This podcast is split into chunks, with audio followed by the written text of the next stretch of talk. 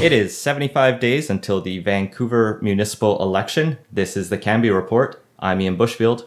I'm Patrick Meehan. And today we're joined by Stewart Prest. Hi, good to be here. Before we jump in, just a quick reminder to everyone who's new to listening, make sure to subscribe. Everyone who has been listening for a while, tell a friend. Word of mouth is probably our best way of advertising.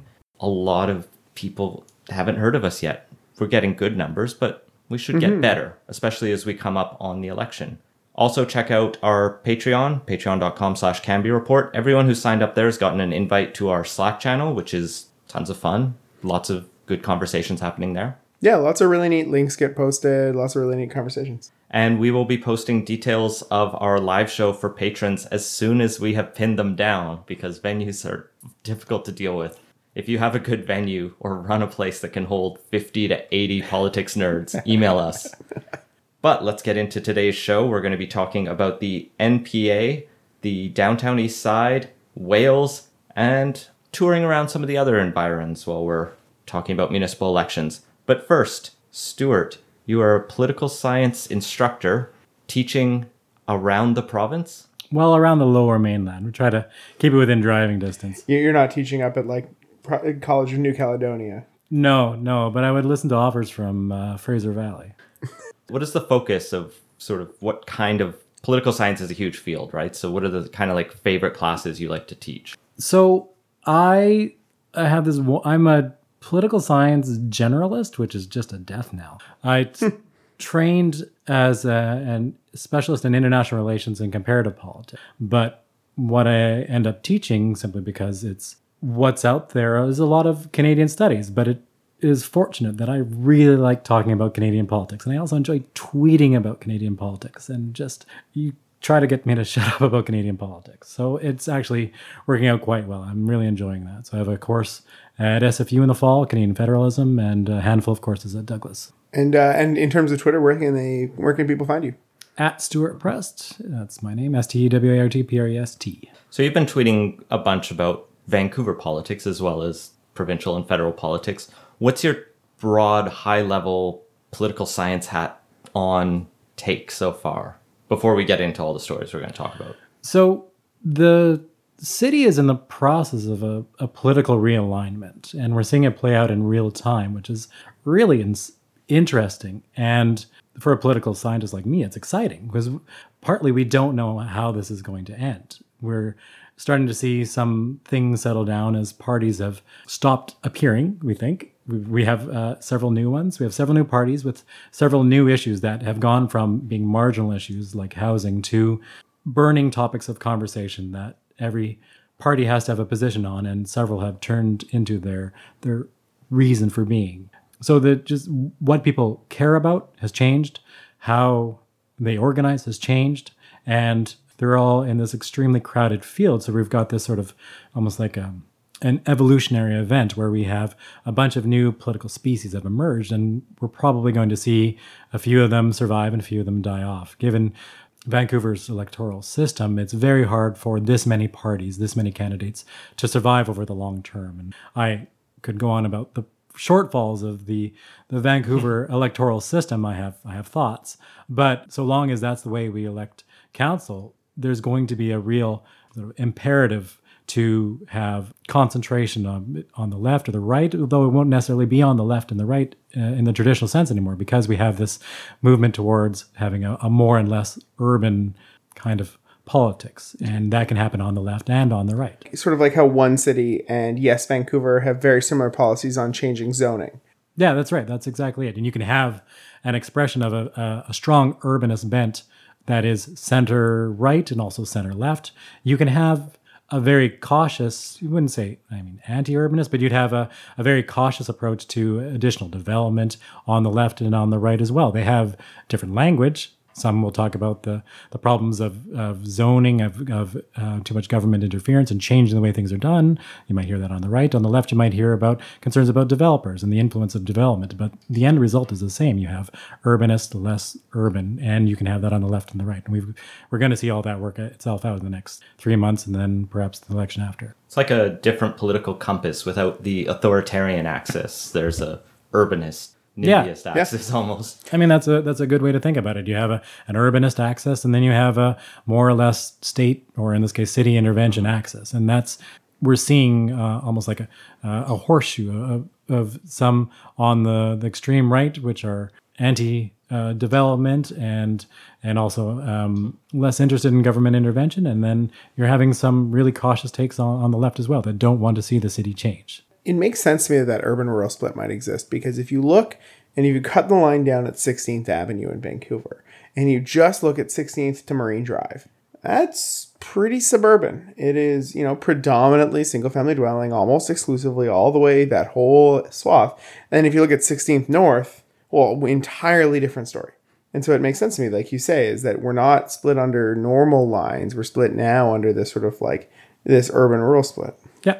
And we're also divided into housing comfortable and housing uncomfortable. So you have, um, in any kind of conversation on housing, you almost have to know where someone's coming from, because everybody has a really strong interest in the issue of housing. So either they've they've done quite well over the last Uh, well, however many years they've they've owned, or if they are renting and, and having to pay the current market price for a rental in the city, they're they're really feeling that. And so it it places it just it's right down the city. It just divides the city, and there's there's no easy way to deal with that. It's just we have conflicting interests in the city. That's funny. You called it like a, or jokingly called it a secret handshake of like, are you a renter or an owner when you meet yeah, people yeah. in Vancouver? Do you think this divide is uh, bridgeable? Like, are we sort of so entrenched in the, like, is there's a problem in a lot of politics when you get two totally different cultures, like the partisanship of the U S. Do you think Canada or Vancouver has reached that toxic level, or is it still manageable in some way for the smart political parties out there? Well, in one sense, it's worse in that these are these are genuine interests, and we don't want to. I mean, you hear sometimes people talk about, well, we just need to sort of get beyond the, the vitriol. It's, I mean, people have competing interests, and property is one that, that genuinely divides people, and you need to be open about that fact. And if we're we're going to get beyond that situation, and it, it's going to be through talking about compromise, about how do we find ways to open up the city and make it more affordable so we have fewer Uh, housing uncomfortable people who are able to live in a situation that they can afford, and they can do handle the the, the work and the salary that is available to them. Because part of the problem in Vancouver is that rents are sky high and salaries are are not. So there's a there's a real imbalance there, and and so un- until we can bring those things into a little more balance, you're going to have people who are really upset about housing, but at the same time you have those on the other side, and there's going to have to be some sort of compromise in the middle for the city to move forward. Do you have any, I guess before we move into our main topics for today, do you have any hopes for this election? Like, what are you kind of watching for? Not like who are you necessarily going to vote for, but like what kind of messaging are you looking for from political parties, maybe even on a personal level? Well, first of all, in one sense, I'm really happy about how things have gone already. We've gone from a position where elections were fought over bike lanes and not marginal issues, but issues that uh, in the current context are less important than getting people housing. And so now we suddenly are talking about the thing that matters most. And we're talking about transit. We're talking about the things that make the greatest difference to people. So that's already a victory. So, I mean, we don't know where council is going to end up on those issues, but at least we're having the right conversation. And I think that's a real step forward. I think in terms of personal hopes, I think it's important that we end up with a council that doesn't try to minimize issues around housing. I think it's a, a serious concern in the, in the city, and it's one that affects virtually every level of income uh, in different ways, obviously, in very different ways. But it's something that needs to be grappled with seriously, and it's not going to go away anytime soon. So I would hope whoever wins that they come at this with real energy and a sustained focus. Well, one party that doesn't seem to be minimizing the number of people they're trying to run is the Nonpartisan Association. Or maximizing the number of issues they want to talk about on housing. Uh, they really haven't really touched, the N P A, which I think we're jumping into now, really hasn't touched base on housing at all. That was a big criticism of Ken Sim, actually, when he was both running for the mayoral mm-hmm. nomination from them, and even in his acceptance speech, his kind of ability to empathize with people who are housing precarious or feel that we're in a crisis didn't seem to be there, as he at some points didn't even really suggest there was a crisis. Yeah, he, he almost sort of got, went out of his way to avoid the word crisis at times. Talking about how there's, you know, a, a, a dire housing situation or this, that, or the other thing. Right.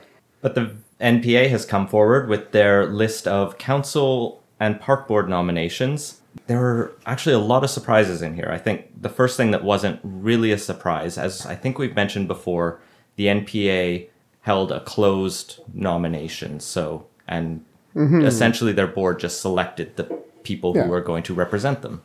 So first off the list was Melissa De Genova, which ended the will she or won't she. There was a lot of, you know, speculation amongst many that she might jump over to Yes Vancouver or whatever Hector Bremner's party was going to be named, now Yes Vancouver. Uh, I think this is unsurprising. Melissa De Genova has, you know, been pretty steadfastly N P A in terms of her opinions over the course of her time on council. So she said no to Yes Vancouver. Yes. The other familiar names for the N P A are going to be Sarah Kirby-Young, who's making the jump from park board to council, and Lisa Dominato, who's jumping from school board to council, or at least they're hoping to. Yeah, and that's that's it's pretty standard for one or two people to jump up, and you know they they've spent some time, they understand what a board is. Regardless of their time on the board, they know how to be a board member of a thing. And then the other names I'll run through quick, and then we can dive into some of the more interesting ones. And then I think even more interestingly, who's not on the list. Mm-hmm. Well, first not on the list is Elizabeth Ball, the other incumbent councillor for the N P A, who a lot of people had been wondering. And I well, think even she... Even, even when the list was published, they left the door open. When the list was published, they said, well, we've got nine candidates and we'll have ten if Elizabeth Ball decides to come back. And then the next day, Elizabeth Ball said, well, no. Uh, and you know what? I understand that. Like we've said before, being on council is a full-time job. It's difficult. Full-time plus. I mean, yeah. we don't want to minimize how hard it is to be an elected official. And mm-hmm. sometimes it's it's easy to con- criticize politicians, but regardless of party, it's it's a tough job. Yeah, absolutely. Well, and I think Ball is pretty widely respected, and she's very active in the arts community here in Vancouver, and I think a lot of her passions are there, so I think she wants to get back into that when, you know, running for re-election is always a bit of a gamble. But the new names coming forward for the N P A are Rebecca Bly, Justin Goodrich, David Gruel, Colleen Hardwick, Kathy McGarrigle, and Francisco or Jojo Quimpo. It's funny because, uh, you know, Charlie Smith has posted this, and I think we're going to get into it in a bit, but it's it's the N P A tends to do a bit of a scattershot approach to their candidates. Every election, they seem to run as many as humanly possible. And honestly, it makes it hard for us, because I now have to research all of these people, and I'm not, you know, no journalist has the time to do a deep dive assessment of each person's biography. No journalist has the ability to do a spotlight piece on each person.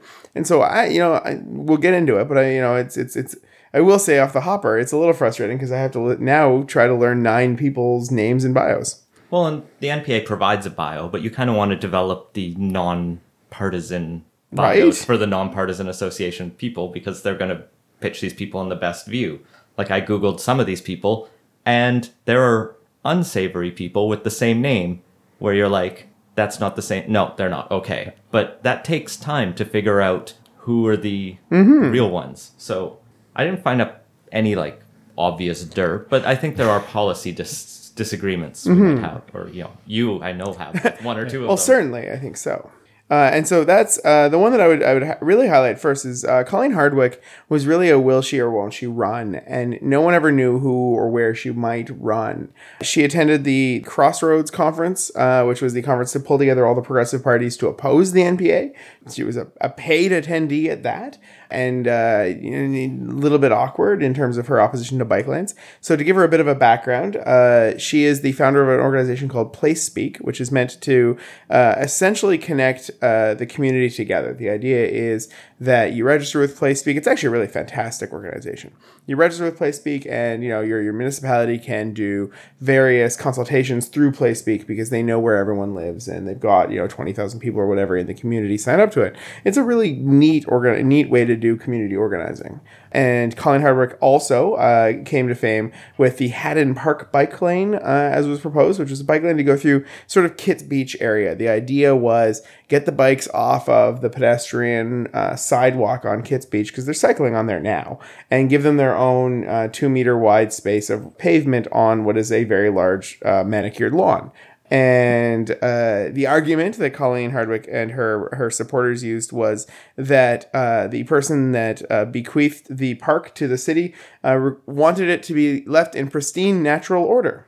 And I guess to Colleen Hardwick, pristine natural order is a well-manicured lawn.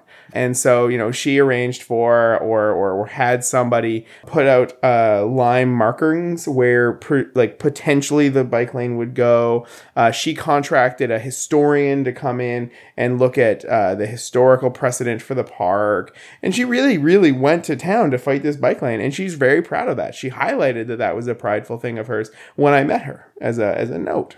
And so the N P A is now running a wildly anti-bike lane person. Or at least anti that bike lane. Anti that bike lane, yeah. Compared to her. Also, as a as a fun little note, is her father was the chief planner of the city of Vancouver. She herself is, I believe, an urban planner. Uh, and her father has a street named after him, him uh, in the Olympic Village, is Michael Hardwick Way. Hmm. And so she's she's got ties into the city quite deep. She's been involved in the city for a long time. Yeah, her bio emphasizes that too. Oh, I'm sure. Well, the only name besides hers that I... come across before was Justin Goodrich, because he'd been talking about running for quite a while. I think he first started talking about running for the N P A when all the supply bros were. And oh, I'm yeah. using that in the sort of when it was a bunch of young guys who yeah. were trying to seek the sort of Hector Bremner slate there. Now none of whom are with that slate, but that's a separate thing that we talked about last week. The week before? A while ago. But Justin Goodrich, I guess, stuck with the N P A. And he's also gone to bat for like the word progressive within a party like the N P A, which has always struck me as broadening the definition and twisting it beyond utility. It seems like there's a couple of candidates just going through their bios on the N P A website that are making a similar sort of, of move. It's an interesting, this is uh, just trying to draw out what are the common themes of these, these candidates. It's a couple of them mention things like social justice, or they mention progressive city, or sorry, progressive society. And so we're seeing a, a party that's self-consciously pro-business. That seems like it's another key theme. A number of them are are uh, coming from successful business careers, and that's being played up quite a lot. But it's, if you're thinking about, again, that, that sort of two by two spectrum, it's uh, so you would expect fiscally conservative, but more socially progressive. And I guess that makes sense in a city like Vancouver, where the population does not have a, a strong sort of social conservative voting bloc. We haven't seen that for a while. And so this seems like they're they're trying to position themselves in that sort of center well, right space. That has been historically the N P A mantra. The N P A has consistently had, you know, an openly gay counselor with them for a number of years now. It is what they've done. And I will see if running the same strategy works again. And that's something I'm really curious about. I think the other notable candidate, though, is who I read up on is Jojo Quimpo, who mm-hmm. comes from...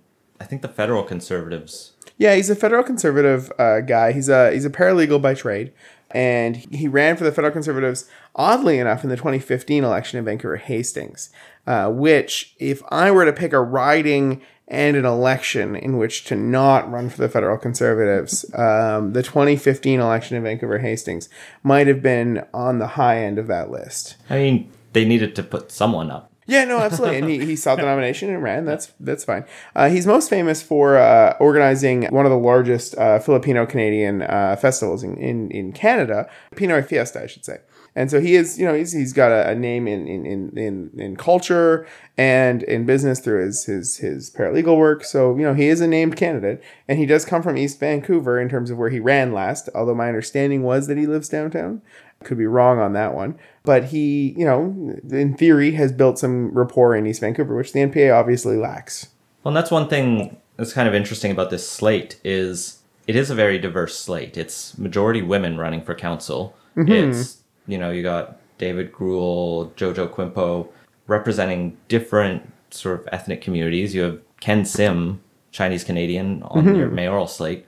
Although on the other hand, you have Charlie Smith in the Charlie Smith somehow, and Mark and Mark Marison and Mark Marison retweeting it, making this argument that Ken Sim can't speak Mandarin or Cantonese, and none of their council candidates can, but one of their board members can. Which is a weird aside that will not go down that tr- rabbit hole, but none of their people on their slate can, so they won't have any access to the Chinese Canadian media. You know, and if, if they've ceded that to Wei Young. Well, and they also they also claimed that this was somehow, you know, both tone deaf, but also somehow uh, an affront to the Chinese community.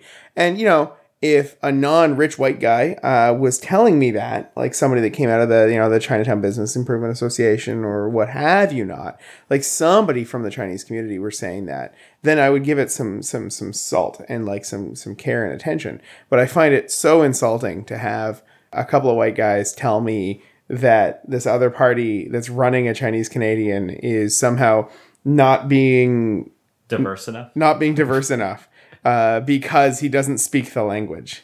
Well, to close off the people who are running for the N P A, on Park Board, they have incumbents John Cooper and Casey Crawford running Which, again. Surprising. I think I think we all expected John Cooper, after deciding he wanted to run for mayor, to run for council. I think he announced his intention to stay on Park Board within a week or two after oh, okay. losing the mayoral mm. nomination. Huh. It is weird, though, that you kind of aim for the high, miss it, and then just kind of go, oh, I'm good here. Stay where you are. But, you know, I'm sure he has his reasons. And, you know, his claim to fame is saving the Bladel Conservatory. So Park Board is a good fit for him. Mm-hmm. They are also bringing on three more people, Trisha Barker, Paul Biesla, and Anne-Marie Copping. I can't say anything about these people, but it is interesting that where they're running nine out of ten people for council, they're only running five people for out of a, seven. A seven slate. And so it's, you know, it's close to full. All right. But the running a nine candidate slate for council is interesting. It's probably worth talking about a yeah. bit. It's, the number. It's bizarre. Yeah, it is. You could make sense of it if you were even one election cycle ago. Like the when there's less parties. The left side yeah. works hard. They have three, four, depending on the election, the cycle, parties that are trying to occupy adjacent political spaces. Mm-hmm. And then you have the N P A that was sort of sitting free and clear on the, the right side of the spectrum. But now, for the first time in a while, they have a, a center-right challenger in, in uh, Hector Bremner's Yes Vancouver party. And so if one option for them would have, would have been to run maybe five or six to be like the the vision of, of the right yeah. and say, try we're, to, we're the big dog votes. Here, but we're still going to mm-hmm. make it uh, possible for you to...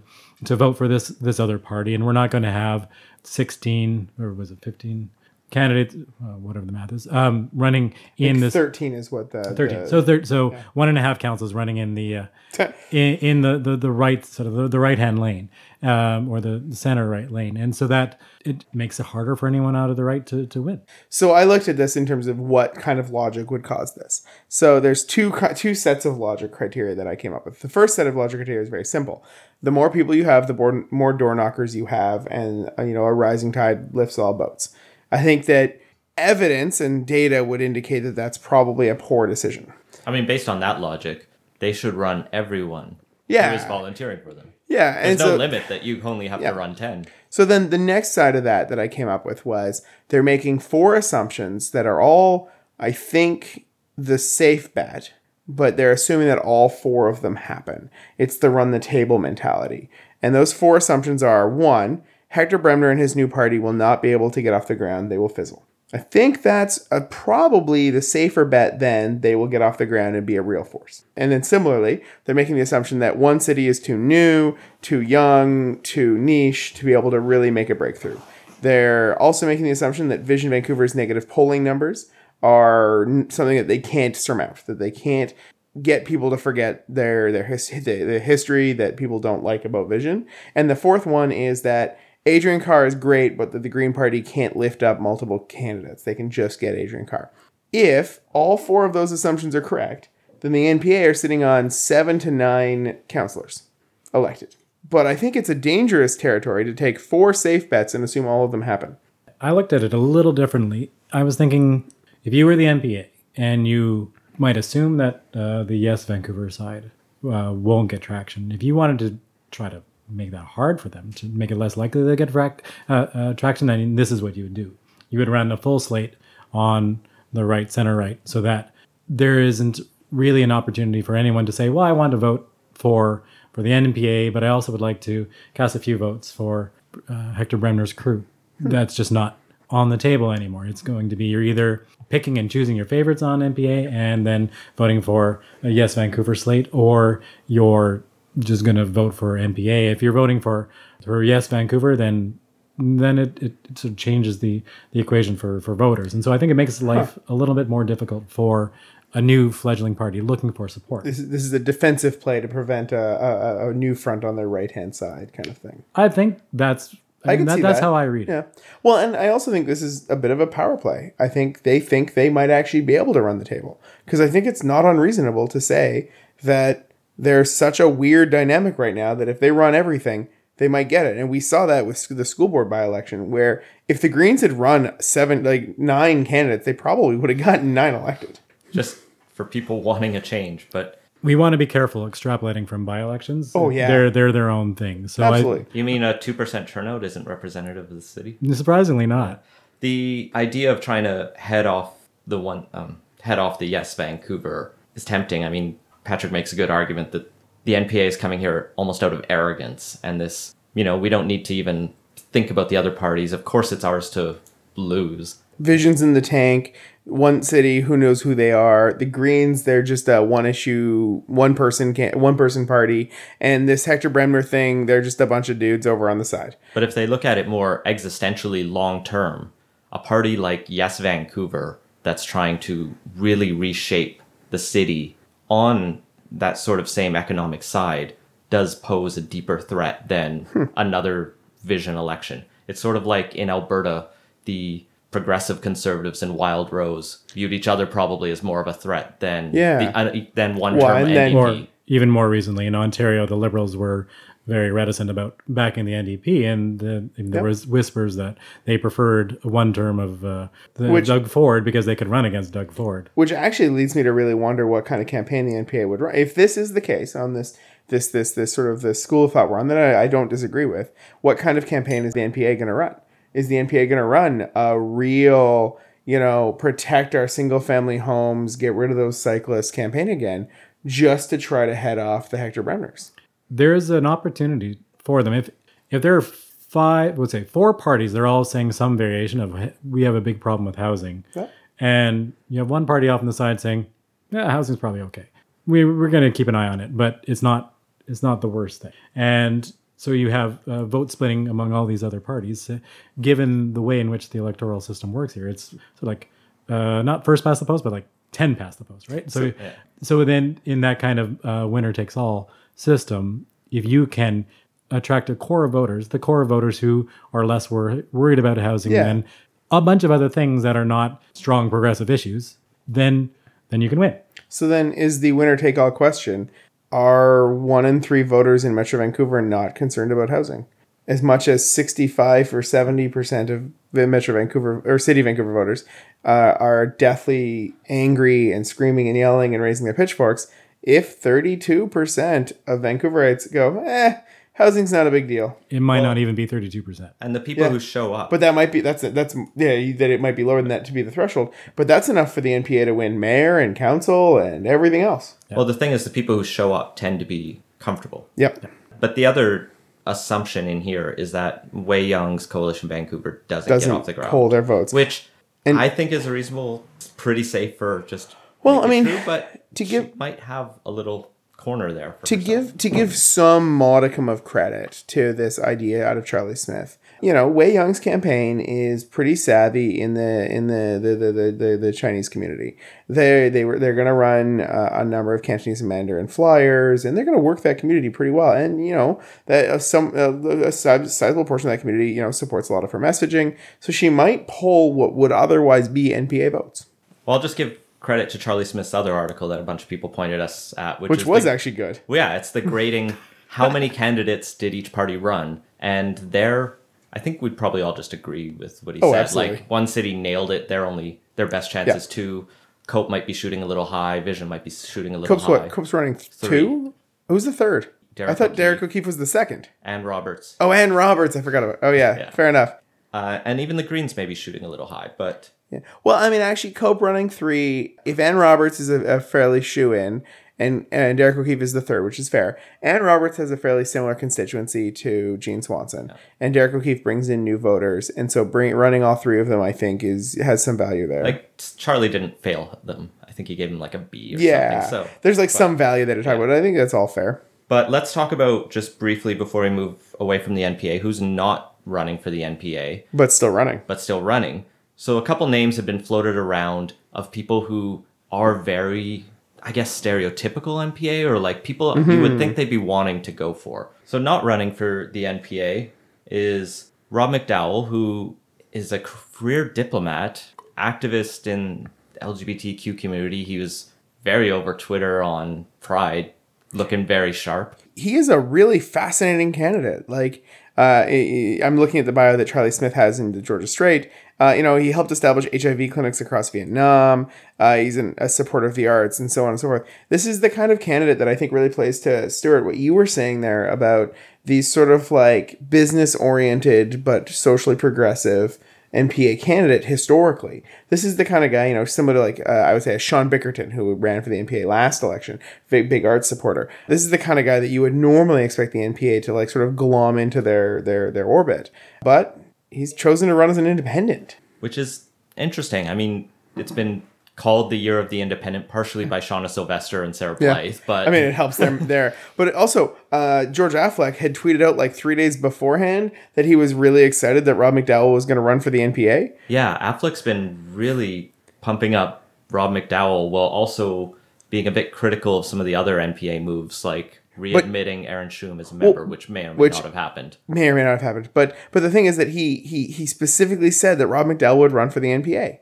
Almost as though there was like negotiations and they got broken off at some point. But it's just a bizarre turn of events. And now he's running independent. And Wade Grant, who had talked about running with the Hector slate. Well, his father then is on the board. We, we we we previously incorrectly said that it was his brother. But Wade Grant's father, uh, it was corrected uh, by thanks to somebody on Twitter, is actually on the board of Yes Vancouver. So we just assumed. And now it sounds like he might be running for independent as yeah, well. Yeah, he left a vague tweet of, he's not running with any of the parties, dot, dot, dot. yeah, which... He's still exploring his announcements options. To come, yeah. But also he has a plan. It was forward-leaning, having a yeah. good look at... Uh, yeah, or he's or he's simply exploring his possibilities and trying to gauge his... You know, you want to gauge your fundraising mi- minimums because you want to make sure you know how much money you can raise. Because if you can't raise, you know, as an independent, if you can't raise ten thousand dollars as an independent council candidate, you're dead in the water. Yeah. And I'm guessing it's a lot more than that. Well, and so you have... Those two, you have Adrian Crook, who we've talked about before, Sarah Blythe, who we probably should talk about a lot more at some point. Mm-hmm. She's a fascinating candidate, and she's eminently qualified to be a councillor. Whether or not she can get the voters to vote for her as an independent well, is a question. Well, she's past Vision uh, Park Board yes. Commissioner, so some elected experience as well. So. Plus other independents. Still to come. And some who've announced Tack and Graham Cook. Tack and Graham Cook. And a host of mayoral yeah. independent candidates, yeah. as we know, right? There's the two the two like leading mayoral candidates that are running independent as Kennedy Stewart. Not leading in the sense of one and two, but they're in the top, they're in the conversation yeah. is, is is Kennedy and Shauna Sylvester. So we could theoretically, but very unlikely, have an independent mayor and an independent majority council. Yeah. Which would scare the living daylights out of everyone that does uh, advocacy at council. I know Francis Beulah said this on one of our podcasts, and I've put a lot of thought into it since Francis said it, was that, that the developers are scared of having a split council where they, they don't know who's in power. Uh, and I think about this because I do lobbying in my, my day job. Uh, and if there's three or four different parties represented in council and one or two independents, that is a scary proposition for anyone that's trying to get the city to do something, because you you can't just have one meeting with four councillors because they're all in the same party. You ha- and then, then you have one meeting with three councillors because they're all in the same party, and then you have one meeting with, you know, the other two. Now you have to have five, six, seven meetings. Now you have to tailor your message to, you know, seven different people. That is hard to do. And each of them have to do their own work. Yeah. So each, you each have a caucus of one, mm-hmm. caucus of one. So yeah. and I mean, then and then like you say, like that the, the four caucus, one of them could be like, I'll look into the issue and I'll report back. Yeah, yeah. And burden sharing. So I mean, councillors are res- responsible for everything. It's different than uh, a cabinet, but there is that sort of possibility when you have a, a party. I I know some people really dislike parties in politics and think we would be better off if we could just do away with parties, but it's really hard to govern. And it's more complicated for voters without parties. Yeah. They do a lot of work translating between the voters and the actual institutions, mechanisms of government. Mm-hmm. And that's true for everyone. It's true for developers at City Hall, but it's also true for adv- advocacy groups. It's true across the board. Mm-hmm. In good news, as we reported earlier, uh, the Regent and Balmoral Hotels uh, were are being expropriated by the city. I don't think we've actually covered that yet. I thought we'd gone into it. I think I, I thought it happened like right after our last recording. Oh, fair enough. Well, uh, the Regent and Balmoral Hotels, the city has announced that they're going through the process of expropriating. They had prior said that they would offer to go through a third-party uh, assessment of how much the two buildings were, were valued at and pay the Sahota's full value, and the Sahota said no. And the city, which had said in their initial statement, or will expropriate, has decided that the or is very valuable to them. So they're in the process of expropriating them, and they've taken possession of them. And what's happened, and there's a Globe and Mail article that we're going to link to in the show notes, and what's happened is somebody has gone through and talked to a number of people at the Regent, which the Balmoral had already been uh, essentially shut down, and there was a, an emergency evacuation, essentially, of the Balmoral when it was deemed not, you know, fit for habitation. Because some of these places are just awful. Having gone into the Astoria uh, during the election when I was door knocking, uh, I can really attest to the the, the way in which I, I, I question how people were asked to live there.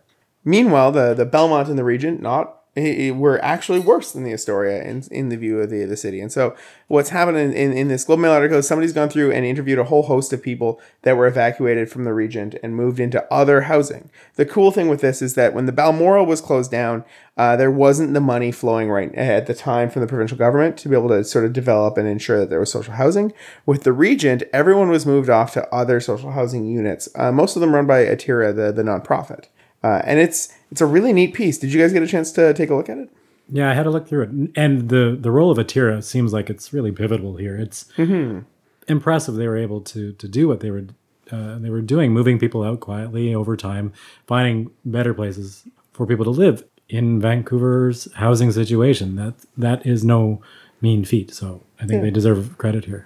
Yeah, the Sahotas are like just the perfect villain of Vancouver's housing yep. crisis, right? Absolutely. Like so much of the housing crisis is systemic issues of not enough housing, these mm-hmm. rules are wrong, or we haven't built enough of this or that, and all those complicated debates. Then there are the simple things, like there are evil people who run yeah. shitty places that only the poorest among us can live in. Yeah. And they're doing nothing to sort of help those and, people. And, and so taking their houses, no one feels bad about yeah. this. When when you or I hear S R O, we often assume it's run by Atira or Portland Hotel Society or a nonprofit that's taken possession of probably an older building that's not, you know, built with the the, the, the expectations of a modern building for somebody that would live in it. That's, you know, a, you know, full-time employed, affluent person. And in reality, that's what exists for a large for, for a component of the housing, of social housing. And then there's this non-social housing that's run by, broadly speaking, the same family. Wow. And they own a whole host of them, including the Cobalt, including the Astoria, and a whole host of other ones. And they charge. And the thing that really struck me about this article was one one couple that was was relocated out of uh, the Regent talked about how they were now paying less per month Uh, to go into the social housing unit for more square footage. And the thing that blew my mind is they were so happy that they had these two amenities that they hadn't had before, Wi-Fi and showers. I don't consider a shower to be an amenity. No. Wi-Fi is a human right, and is it Denmark? A whole host of places. Yeah. I, I was looking it up. There's a bunch of it's places. It's increasingly recognized as something yeah. you need to get through yeah. life. One of the necessities. Don't tell that to the electro-hypersensitive among us, but... That's a separate rant of mine. Um, we can but, do, we can distinguish between Wi-Fi and, and, yeah. and, and but and, but if you're if you're if you're trying and hoping to get people a leg up in life, you know, there's a couple of things they need to have that are hard to get. Uh, one of them is an address, so that, you know, mail and whatnot can get to them. That's provided by an S R O. One of them is a phone number, so an employer can call them. That's, you know, that can be provided by the S R O.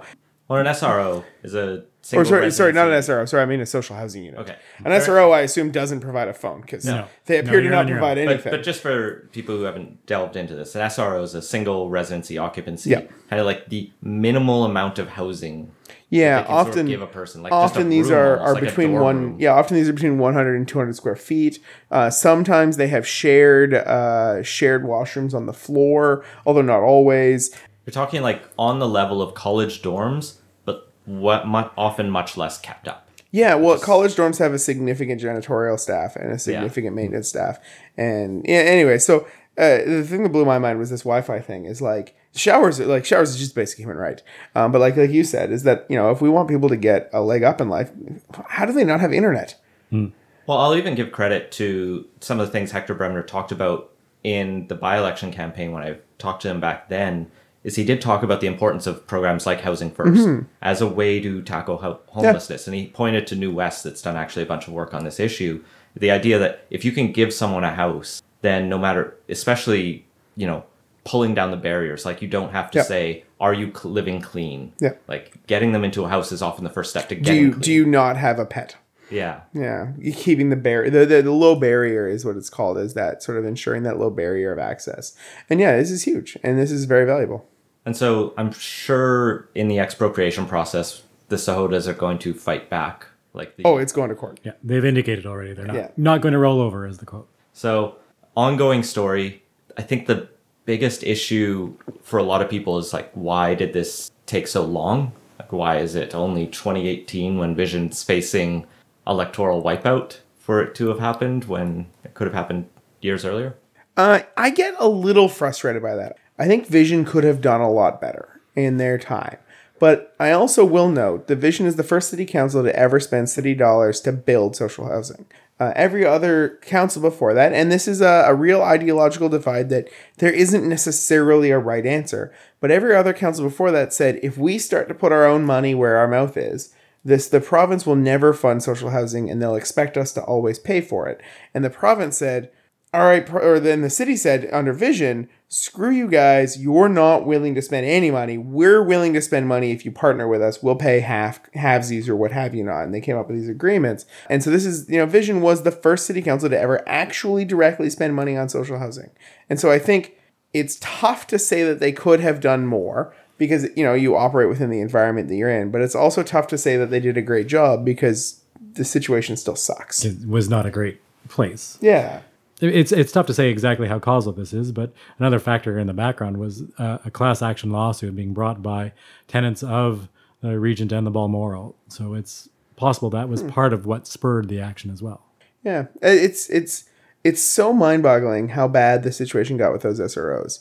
And the fact that they charge well above the welfare expected rate for housing and so on and so forth is just so bad. And, I, you know, to share my story is, you know, walking through the Astoria, and I've heard this from countless people that have gone to countless of these these these these S R Os, is as you get farther away from a window, the smell gets stronger, and it's not a good smell. As you get higher up in the building, you know, the carpets get uglier and ranker and whatnot. And when the doors open for the apartments, which usually have, you know, two windows that are each facing the same direction, which means there's no cross breeze um, if they have two windows. They are not well maintained. Uh, and even if, you know, a, and there, there's been articles about people living in them and what they've done to try to survive, you know, mm-hmm. uh, cover the walls in plastic so that the, you know, the black mold doesn't get through to you, so on and so forth. That's it's it's really atrocious the way in which these people have been asked to live. And yet it's a step up from living on the street, which is yep. what people are worried about now. What happens mm-hmm. if we, these, what happens to these units now? So we have the expropriation yep. going on. If it's a lengthy court battle, then these, these buildings sit empty where social housing organizations like uh, Atira want to get people back in them. Yeah. And it might as be, soon as possible because we be, are still in a, this housing crisis. Yeah, and it might be years and years before they can get, you know, the Region of the Balmoral up to a point where people can habitate in them again because they're that bad. Well, as we're talking about the darker side of Vancouver housing, let's move to the darker side of the Salish Sea. Oh, the most heartbreaking news story that has been in the news for the last, like, two weeks. I didn't even follow it that closely because I saw the headlines and I was like, this I, is just going to be a sad story that I, I can probably churn to yeah. all the other... Right, there's news. A lot of sad stories out I there. Couldn't, I couldn't read some of the articles because, you know, I think the... So the the story is J thirty-five uh, is one of the one of the, the Southern Resin Orcas, part of J-Pod. She lost a calf. She's twenty years old. She lost her calf. And apparently this is really common for orcas when they lose a calf young, is that they, they carry them around for a couple of days afterwards as like a, a set of mourning. Because the orcas are an extremely complex society, which can be considered analogous to a sentiency. And so she did it for a couple of days and then a couple of days more and a couple of days more. And she's been doing it for like two weeks now. And it's it's it's the most heartbreaking thing in the world. The other members of J-Pod have been helping. They've been pushing the calf along with her. Sometimes if she drops it, because she also isn't eating because she's busy. And if she drops the calf, the other members will pick the, pick the calf up and help. And this is like the most heartbreaking thing ever. And the thing that got me was when I saw on Twitter, somebody posted, is this is this mourning or is this a protest? And it's one of those situations where I don't think we can link any specific incident to no. broader social issues or it's, you know, climate it's, issues. It's or the, the, the salmon runs have been declining. It's that the water is warming. It's that the, the, the environment is getting worse and so on and so forth. Yeah. Just like, you know, one hurricane and, isn't and de- evidence yeah. of climate change, yeah. but well, the fact that a lot more, and this is sort and, of an indicative, it's the polar bear on the ice, even if mm-hmm. that image isn't doesn't have the greatest yeah uh, well, and it's, it's also it's also D D T um which is not I, I assume not for J thirty-five because she's only twenty, but for most of the Salish Sea orcas they've got a high level of D D T because of the the salmon picking it up from the things the salmon were eating that came off of the the water that washed out down the rivers, because D D T was a a, a a spray that you would spray on uh, a herbicide, a pesticide that you would spray on, on agriculture in the eighties. That was works really well. It kills everything. It kills everything. Yeah, and so it's it's all of these things that we've done to get to this point. There's now uh, I think it was seventy-six uh, members of of the three pods, J K and L pod, and they have been in decline for the last twenty years. And twenty years ago, there was a plan when back when there were eighty uh, something of them, they said that it's in critical danger that we may not be able to sur- keep them uh, if we don't do cre- immediate action on the environment. And we haven't done that action. So this calf may or may not have died in direct correlation to any of those things, but it is sort of emblematic. And mm-hmm. I think that raises these questions. Like one of the other things that came up in the last week or two during the heat waves we've had, which yep. we had like such almost a break of. We had like two days where it wasn't yeah. high. It twenties. Dropped like six degrees. And it, was it was gorgeous. So close to having that drop in temperature line up with Pride. And then, and it, then it spiked right back up like, again. Nope, you're going to go dance downtown in nearly thirty degrees like yep. you do every year. Yep. But during that heat wave, two of the beaches here in Vancouver, I think well, Sunshine no, Beach. More and, of the beaches. Oh, more of the beaches. Because all of False Creek is, you know, no swim, right. like no sw- was already no swim at that point because of the E. coli levels. And that's, you know, that's to do with a host of things. Mm-hmm. And then as you pushed out and out and out, West Vancouver had some beaches shut down as well. And, you know, you like you were saying, the two beaches was, was you know, English Bay and uh, and Kitts, Kitts yeah. Beach both got shut down as well because of E. coli levels, which is relatively rare because the water flows out there. It doesn't flow in False Creek because it's a one-ended inlet. But, it you know, that's and a lot of that is human caused. You know, there there's some element that's not human caused, although I would argue that the proliferation of seagulls is probably human-caused. Stop feeding them, people. But, you know, we, it's... we could bring in rules like in Alberta where there are designated pest species that you can shoot on site. we no, Actually, we have that's that, only outside the city. No, we have that outside of the city in oh, okay. B C as well. If you ever see a wild boar outside of B C, uh, outside of the cities in B C, you can oh. shoot it. Wild boar are a horribly invasive species that does huge, dem- uh, huge uh, environmental devastation. I know it's coyotes, gophers, and magpies in Alberta. Aren't those all natural species? Yeah, but there's too many of them. Oh, no, we only do it with, like, invasives.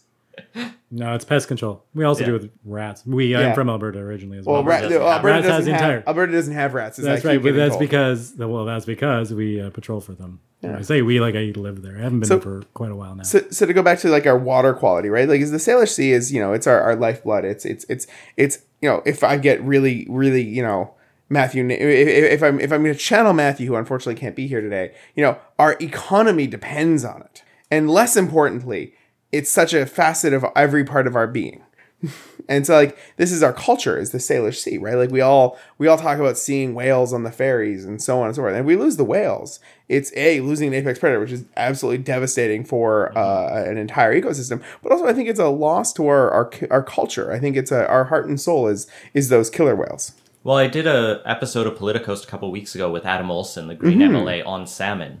And it's the same kind of thing. Like, he comes in part from Indigenous communities yeah. on Vancouver Island.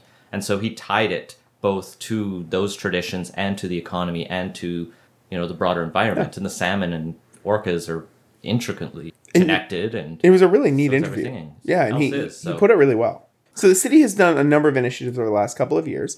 Uh, one was the Boaters Pump Out program last year, which has been renewed for this year, which boaters in False Creek have historically not liked the idea they have to pay to pump out sewage at a very nominal and small rate. And so they've just dumped it into False Creek when they're living in their boats.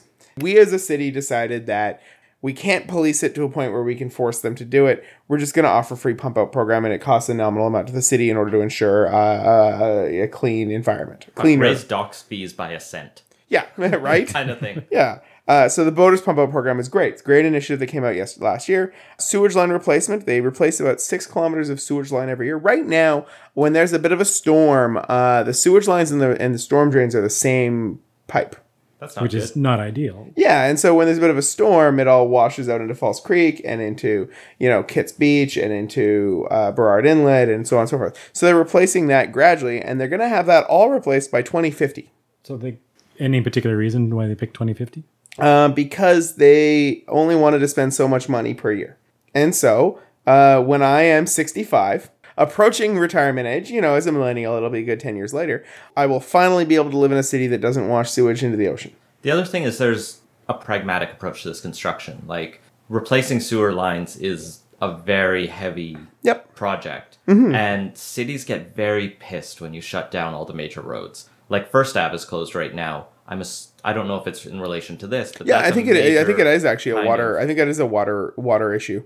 Yeah. But, like, it takes out... because the sewer lines tend to follow yeah. major artillery. Yep. Yep. So, you don't want to change them all at once. But, I mean... maybe could, twenty fifty is a if, bit long. If you go from but, six to, to ten kilometers yeah. a year, you're going to go from twenty fifty to a lot sooner. Yeah. I just mean it's not only yeah. money. And so, that's that's one thing that you could write your city councilor or your council candidates about.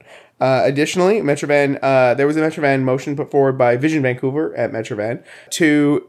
Uh, speed up the rate at which they, they, they did their renovations on the Iona wastewater facility, uh, which would significantly reduce the amount of waste going into the, the Salish Sea from there. Uh, it was voted down because at the end of the day, speeding up the rate at which we get better on these things is not viewed by a lot of people as a politically expedient thing, you know, spending money on that. And so that's one of those things that, you know, if you write your city councilor, you're going to see a speed up of that. You're going to see them take it more seriously. And then the last thing is, you know, we have... you know, everyone really celebrates Still uh, Still Creek because Still Creek now has salmon returning to it every year. Really fascinating if you ever go see it. And as a kid that grew up in Surrey, you know, there's a there's a handful of streams that have sa- salmon spawning in Surrey. If you go to Bear Creek Park, you'll see in November you'll see all the salmon running through Bear Creek Park. But we only have the one in Vancouver. We had Musqueam Creek uh, out in uh, Vancouver, but uh, some City Works employees uh, drained a swimming pool into it uh, about three years ago. It turns out there's some chlorine in that. Oh, no. Uh, and so, you know, daylighting, you know, talking to your city councilors, talking to your government and saying, you know, I want you to daylight more streams. A, makes for a much better city. Uh, but also, you know, you're going to add to the, the salmon spawning. And that's the little things that a city can do to help what's going on right now. Well, and this really goes back to what I think Gordon Price talked about at our last live show. Like, some of the most important things a city does are the things you don't actually think about, mm-hmm. like water. And yep. I guess the other half of that is sewage. And you know, dealing with those responsibly absolutely is so important, especially for a city that's trying to be green a city, whether you buy into Vision's branding of it or you just think being environmental is the right thing to do. And yeah. sometimes those align. Yeah. And the last thing I'd hi- I really highlight about this that really I found really resonating or I found really interesting is the New York Times put out a piece today highlighting just how hard this is. Because uh, the Puget Sound and the in the Salish Sea, or, you know, or the Puget Sound is a part of the Salish Sea. Yeah, Wales Washington, don't notice international borders. Yeah, weirdly, Wales run up and down. And in fact, there is a, a and in fact, uh, J-Pod, a member of J-Pod, J fifty, down in the Puget Sound has been disconnected from J-Pod for some time. And we're all, and, and, and officials in Washington State and N B C are coming up with, because it's emaciated and she's she's she's or like or the, the the whale is hurt is not not not being well fed. They're trying to come up with a way to just directly throw salmon at the whale. And so like J-Pod is hurting and L and K and L-Pod are hurting and there's some immediate need here. And the thing for me is the last time the New York Times wrote a piece that said B C was doing a really bad job of something was when the uh, the campaign finance laws piece came out in the in, in, in New York Times, which called us the Wild West of of of of electoral financing. And so I wonder, is is this going to be one of those other moments where B C looks and says, geez, if the New York Times says we're doing a bad job, we need to do something. I hope it's first action, that, but it's also weird, the or it's also a bit frustrating that the New York Times never has anything nice to say about our province. But most news is bad news. Well, these read days. The travel section. I'm sure they have nice write-ups of the city. I'm sure B C Ferries is paid for several write-ups about B C. Yeah. But this moment, it, I mean, it is, it's a window of opportunity, which are hard impossible to predict in advance, but they present opportunities for mm-hmm. new kinds of politics to emerge. And I mean, this this reminds me of uh, above all, the uh, the immigration crisis. It was photographs, di- dire photographs mm-hmm. of people in dire uh, circumstances, yeah. and even Port Ellen Curdy on the beach really galvanized people. And and the fact that we see this with the, this mother that everyone empathizes with. It's it's not uh, a story about a, an animal. It's a story about a mother, and people mm-hmm. understand that. And it really drives it home in a way that you would not have expected, even though if you talk to people who study the Orca populations, they would talk to you about the culture of the, the populations. It's just not something that people think about every day. But now people are thinking about it. It's not, it's international news. It's in the New York Times. It's uh, being covered widely in the U S. And so there's awareness there, and that provides an opportunity to to do things differently. But then, of course, it's it's that question of what happens next. Do people continue to care? What kind of action do they take mm-hmm. to to keep the issue in, in the forefront of people's minds? Well, let's take a little road trip out of Vancouver to before we close off the episode.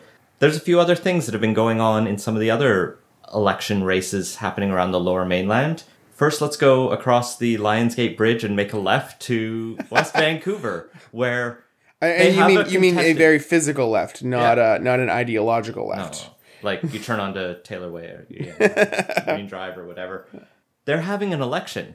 Yeah, like but we're all having an election, but they are actually but, having a contested. But multiple election. People are going to run for mayor. So in both twenty eleven and twenty fifteen.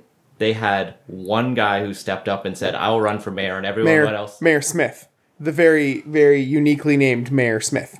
And you know what? I guess everyone in West Van was comfortable, as they would be living in West Van, and went, yep, yeah, all right. And no one ran against, and so people didn't even need to vote, and he became mayor twice in a yep. row. So we've now got we've now got a, a, a, a fight on our hands, is... Uh, Marianne Booth versus Christine Cassidy, and one of the two candidates has been viewed as being a bit of a, a, a, a continuation of Mayor Smith's reign, while the other one is is really running on a there's too much density in West Van platform. She believes that, you know, there's too many high rises in West Vancouver where there are no high rises, and she really doesn't want to allow significant density to be built out. So this is going to be the real race in West Vancouver over continuing to not allow density, or to continue to allow even less density than they are now. It's very West Van. Oh, God, it's very West Van. And in keeping with it being very West Van, the North Shore News allowed a very old white man to put out a column that was unbelievable in how atrocious it was when it came to handling uh, the issue of the two women that were running. Just to read the lead on this. Christine Cassidy, outwardly a Dresden China doll. I don't with, even know what that means. I had to Google it. It's the, like, little dolls that are made of porcelain. Yeah, I was I was at a family a family reunion yesterday, and I asked one of my, my, my older great aunts, and or no, I asked one of my, my one of the older members of the family, and they, they, they, they outlined that to me, and I just had no idea.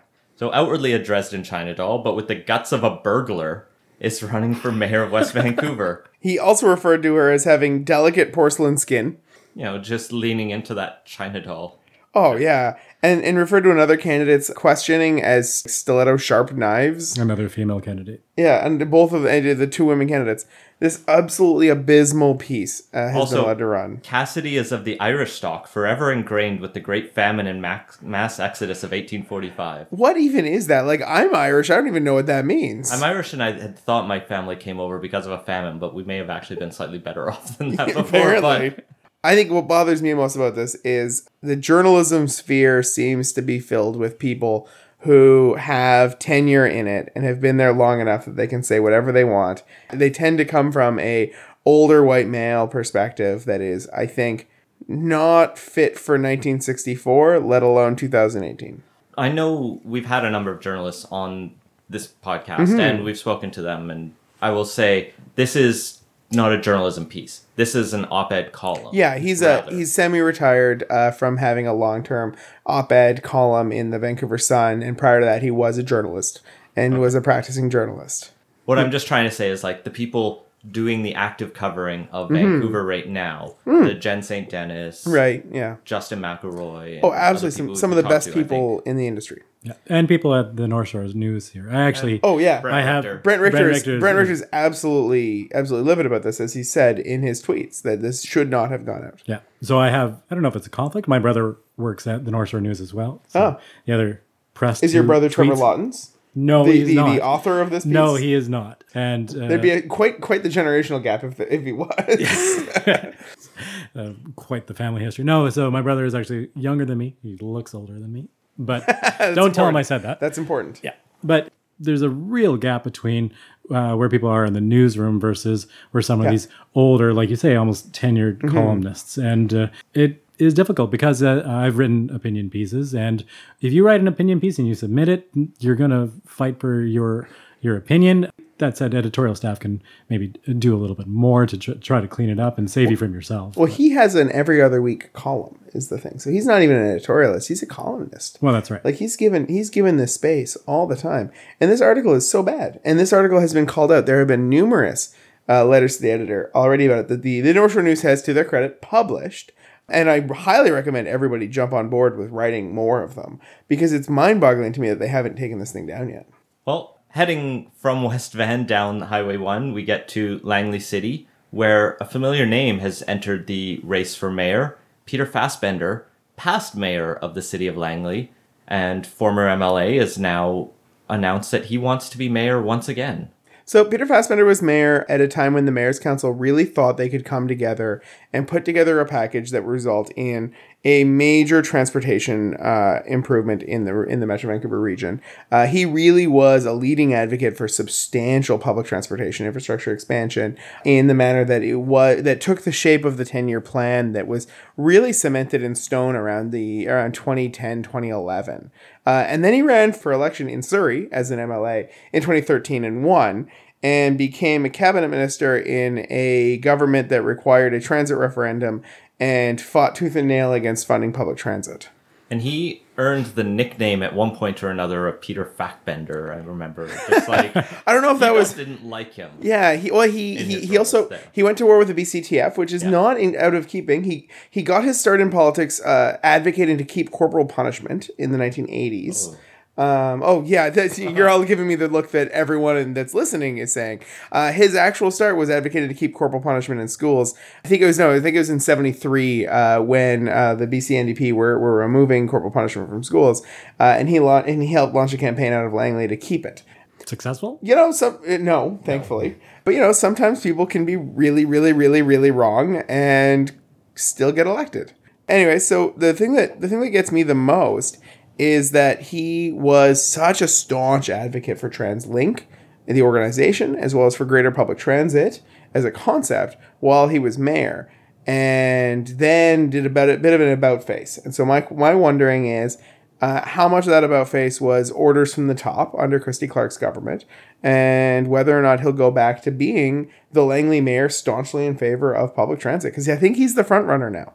Well, and as far as I've read, he was very popular in the city of Langley when he was mayor there. So he was very well liked. It'll be the question for the people of Langley, you know, why maybe they were happy with how he performed as M L A. Mm-hmm. I mean, yeah. It's up to them to make this decision, but it's interesting to see what he's doing. And I had forgotten briefly that he had lost last year. Oh, yeah. So he's not uh, many people, including myself, had forgotten that he had lost his re-election. And I was kind of like, oh, because, it's like Leonard Krogh. Well, he was one of the, like, it, it was, it was no. in, in the last B C election, you know, like, the B C Liberals were getting knocked out, like, B C Liberal cabinet ministers were getting knocked out left, right, and center in Metro Vancouver. Uh, and he was one of them. He's not stepping down from anything. I mean, I'm elected to run for mayor, unlike Leonard Krogh yeah. and Nanaimo and... So he's not going to affect anything that that, that yeah. Politicoast or Podkeeper yeah. Land are going to have to cover. And it might be. He's just a, a good politician, so yeah. he understands the incentives of any situation, and if mm-hmm. the incentives as mayor are to push for transit. But, uh, I mean, it probably makes sense to watch carefully what he says, to see how he's positioning himself. He has indicated that he's willing to talk about ways that the government that he was a part of did not do well on housing and transit. Uh, he didn't go into details from the interview that I saw. Uh, and he has said that he wants to focus his campaign on transit and housing, which, you know, I mean, way to read the room in a literal, like, yes, you are re- literally reading the room. People sense. Just asked you about transit and housing, Mister Fassbender. Are you going to answer that question? Yes, I am prepared to talk about transit and housing. Yeah. And so uh, maybe he is going to become a, an advocate out of Langley for, you know, for Langley Sky purposes. Uh, you know, he, he, we'll see. He, he demurs from technology debates because he's smart. uh, and so we'll see what ends up happening there. Well, let's close off with our usual bit of Vancouverata. A week or so ago, I guess, Patrick, you were wandering around Stanley Park about quarter to nine o'clock, as it were, with your partner and went, you know what, there's this thing that happens every day in Vancouver at nine. That I'd never seen before. And so we were, we, were, we decided to go on a bike ride around Stanley Park to see the, the sunset. And we were starting to go around and I said, hey, it's like ten to nine and we're just starting around the, or like starting around the marinas. You know, there's that nine o'clock gun that has been going for like a hundred years here that I've literally never seen. As a Vancouver resident my entire life, somehow I'd never seen it. And so we, we, we rode over to it. We stopped, we dropped off our bikes. We, we watched. And then about ten minutes to the to the hour, uh, the lights go on. There's these two lights on the plaque that turned on. Weird. And they, they're they're old school lights. They're like, they're not L E Ds. Uh, and then at like ten seconds to go, the lights started flickering. Uh, like go, go, go, go. And there, I think if I remember right, this was about two or three weeks ago, there was a, there was a bit of a, like a, a bump, bump, bump, bump, bump, as it sort of counted down without numbers. Uh, and so I pulled up my phone to take pictures. And then the cannon blew off as the nine o'clock gun went off. This twelve pound, like, muzzle loading cannon. So, like, on a scale of like one to really loud, it must, like, you can hear it from over here. So it must have been. Yeah. I, I mean, I've wow. been around a lot of firearms and explosions and uh, things like that in my, my, my life, uh, including, you know, twenty-five millimeter howitzers and things like that. It was loud. Now, normally when I'm around those things I have earplugs in. Yeah. Um, but it was it was really quite loud, uh, and it was shocking. I was pretty amused. And nice. So these guns date back to a sort of British rule of the colony out here as a way to provide municipal defense from yeah. the terrifying Americans. In the eighteen hundreds, a whole host of guns were brought here. I think there was like six or seven of them were brought here in order to like like assist in our defense against the Americans. And I think If I if I understand the locations of them, uh, one of them is the this nine o'clock gun located just short of Brockton Oval on Stanley Park. One of them is out front of the B C British Columbia Regiment Armory on Beatty Street, uh, right by uh, Rogers Arena. Uh, another one is out front of the New Westminster Regiment uh, Reserve Regiment building, which interestingly enough was originally a fire hall constructed in eighteen sixty-four, if I recall correctly, uh, and is currently used as a military armory. Uh, and then I think there's one more that's on like the pier in New West. And they were like like four guns given to us to defend against the Americans. What was the, like, now I'm curious about the defensive strategy. So if you spread out, you have six guns and you spread them over. Oh, I think they were spread out later on. Oh, okay. Yeah. Because usually you um, want them close together. But also, that would work but also better. Bear in mind, North Road in Coquitlam, or the Coquitlam-Burnaby border, uh, was literally the bug out of New Westminster Road. The whole premise was if the Americans came, hold off as long as you can, and if you can't, run up North Road until you get to Burrard Inlet and get on a boat. Hmm. And so we didn't really have, uh, let's let's say if the Americans really wanted Vancouver back in the day, they kind of had it. Right. Like just geographically with mountains on all sides except the south. Yeah, they, they could kind of come like straight up through. Yeah. Like land approach yeah. to it. But yeah, this, but. this nine o'clock gun's been going for years. Uh, at one point, the engineers at U B C uh, found a way to get inside of it and painted it red, uh, which actually damaged it significantly and cost significant amounts of money to, to, to refurbish. But the engineers, being what they are, you know, did that.